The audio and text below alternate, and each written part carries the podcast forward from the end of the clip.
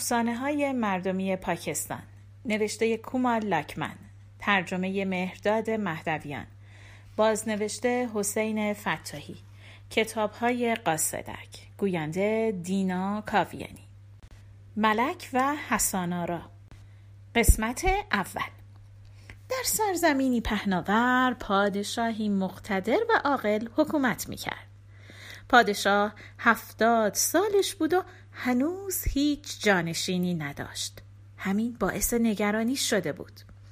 پادشاه که خیلی ناامید و ناراحت بود خودش رو توی یکی از اتاقهای قصرش زندانی کرد. نه کسی رو می‌دید نه با کسی حرف می‌زد. همین باعث شد که اوضاع مملکت کم کم به هم بریزه. وزیر اعظم برخلاف دستور پادشاه به داخل اتاق رفت و با عجز و التماس از اون خواست که به این گوشه نشینی پایان بده و لاقل به فکر خوشبختی مردم باشه. پادشاه به وزیر اعظم گفت ای مرد نجیب من با وجود این قلم روی وسیع و این همه ثروت اصلا خوشحال نیستم. آخه من پسری ندارم که بعد از مرگم وارث تاج و تختم باشه. وزیر اعظم به پادشاه قول داد که خوب در این مورد فکر بکنه و راه چاره ای پیدا بکنه. بعد همه منجم ها و ستاره شناس ها رو از گوشه و کنار کشور خبر کرد و به اونها دستور داد تا ستاره طالع پادشاه رو خوب مطالعه بکنن و بتونن یک راهی پیدا بکنن تا پادشاه صاحب پسر بشه. ستاره شناسا و منجما بعد از کلی کار کردن گفتند که اگر پادشاه با دختر پادشاه همسایشون ازدواج بکنه صاحب پسر میشه. پادشاه که از این پیش بینی بی نهایت خوشحال شده بود پیکی رو با هدایای فراوان پیش پادشاه همسایه فرستاد و دختر اون رو خواستگاری کرد. پادشاه کشور همسایه هم هدایا رو قبول کرد و قول داد که دخترش رو به پادشاه بده. مراسم عقد و ازدواج خیلی خوب برگزار شد و عروس خانم وارد قصر پادشاه شد. چند روز بعد عروس جوان از پادشاه خواست که بهترین دوستش یعنی دختر وزیر رو هم به اونجا بیارن. پادشاه هم موافقت کرد. دختر وزیر کشور همسایه هم با وزیر اعظم ازدواج کرد. بعد از گذشت چند سال هم شاهزاده خانم هم دوستش باردار شدن و هر کدومشون یه پسر به دنیا آوردند. پادشاه اسم پسرش رو ملک گذاشت و وزیر اعظم اسم پسرش رو گذاشت سعید. هر دو پسر در نهایت دقت بزرگ شدند. به اونها آداب و دانش یاد داده شد. پسرها شونزده سالشون شد. هر دو رفتن پیش پادشاه. پادشاه انگشتری داشت که از اجدادش بهش رسیده بود. اون انگشتر رو به اضافه یک ردا به پسر خودش داد و به پسر وزیر اعظم هم یک اسب و یک پارچه توری داد. شب شاهزاده در اتاق خودش ردایی رو که پدرش بهش داده بود و تا شده بود باز کرد و دید بین اون ردا یک دختر زیبا هست. سعی کرد دختر رو بگیره ولی دختر ناپدید شد. بعد از اینکه دستهاش رو از روی ردا برداشت دوباره دختر ظاهر شد. شاهزاده دوباره سعی کرد دختر رو بگیره. دوباره دختر ناپدید شد. همین وقت بود که پسر پادشاه متقاعد شد که این ردا ردای جادوییه. برای همین اونو تای کرد و کنار تختش گذاشت. شاهزاده تمام اون شب رو در خواب و بیداری به سر برد و تا صبح خواب اون دختر افسونگر رو دید. روز بعد شاهزاده خودش رو در اتاقش حبس کرد و دست به غذا نزد. چند روزی اوضاع به همین منوال بود. بعد از چند روز پادشاه که دید پسرش خودش رو زندانی کرده و چیزی نمی‌خوره با عجله رفت به اتاق پسرش رو دید که پسرش داره زار زار گریه می‌کنه. پادشاه پسرش را نوازش کرد و دلیل این کار رو پرسید. ولی شاهزاده جوابی نداد. پادشاه دوباره غمگین شد. دنبال حکیم فرستاد ولی هیچ کس نتونست درد این شاهزاده عاشق رو درمان بکنه. آخر سر وزیر اعظم پیشنهاد کرد که پسر اون بره و با شاهزاده حرف بزنه. شاید شاهزاده علت ناراحتیش رو به دوستش می‌گفت.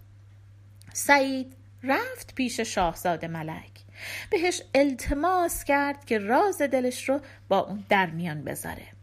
شاهزاده قضیه اون دختر زیبا رو که از داخل ردا بیرون اومده بود و از دستش فرار کرده بود برای سعید تعریف کرد. خبر این ماجرا به گوش پادشاه رسید. پادشاه گفت اون وقتی که 16 ساله بودم وقتی که رو تخت سلطنت نشستم یک دفعه آزرخشی پیش چشمهام درخشید و چند پری دورم حلقه زدن و اون ردا و انگشتر رو به من دادند اونها گفتند که این انگشتر و ردا متعلق به شاه سلیمان بوده. وقتی پریها ردا رو باز کردند دختری زیبا از درون اون بیرون اومد. پریها اون دختر زیبا رو حسانارا صدا می زدند می گفتند که دختر شاه پریونه. من اون زمان خیلی سعی کردم پدر دختر رو پیدا کنم ولی موفق نشدم. حالا باید این کار رو بکنیم. پریها می‌گفتند که شاه پریون بر سرزمینی به نام آرات حکومت می‌کنه. پادشاه برای پیدا کردن سرزمین آرات به گوشه و کنار دنیا پیک فرستاد. ولی هیچ کدومشون نتونستند سرزمین آرات رو پیدا کنند شاهزاده تصمیم گرفت که خودش دنبال آرات بگرده و حسان آرا رو پیدا بکنه. برای همین چند تا کشتی رو پر از وسایل راحتی و چیزهایی که لازم داشتن کرد و آماده حرکت شد. یک کشتی مخصوص سعید و شاهزاده بود. اشراف زاده ها و بزرگان قوم هم توی دو تا کشتی دیگه سوار شدند. بعد از یک سفر دریایی دو ماهه کشتی های شاهزاده به بندرهای چین رسید. حکمران چین برای اینکه بفهمه علت سفر اونها چیه یه پیکی رو فرستاد پیش اونها. شاهزاده گفت ما در جستجوی محلی به نام آرات هستیم. پادشاه چین با احترام کامل به اونها خوش آمد گفت و قول داد که کمکشون کنه. پادشاه درباره آرات از همه دانشمندان سرزمینش سوال کرد. نجیب زاده مسنی گفت در کودکی درباره این محل چیزهایی شنیده. فقط این رو می‌دونه که برای رفتن به اونجا یک ماه زمان لازم دارن. وقتی که شاهزاده این رو شنید بلافاصله از پادشاه چین خداحافظی کرد و به سفرش ادامه داد. در دریای چین کشتی ها دچار طوفان سهمگینی شدند. کشتی ها تاب نیاوردن و تیکه تیکه شدند. شاهزاده با چند تا از همراهانش با استفاده از یک کلک چوبی و با تحمل سختی های فراوون تونستن خودشون رو به یک ساحل برسونن. اونها بعد از چند روز سرگردانی به یک شهر سیاه نشین رسیدند. اتفاقا اون شهر محل استقرار آدمخوارها بود.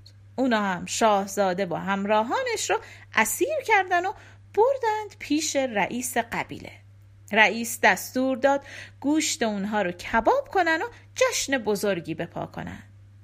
وقتی که شاهزاده و همراهانش رو داشتند به قربانگاه می بردند اتفاقا دختر رئیس قبیله چشمش به شاهزاده زیبا افتاد.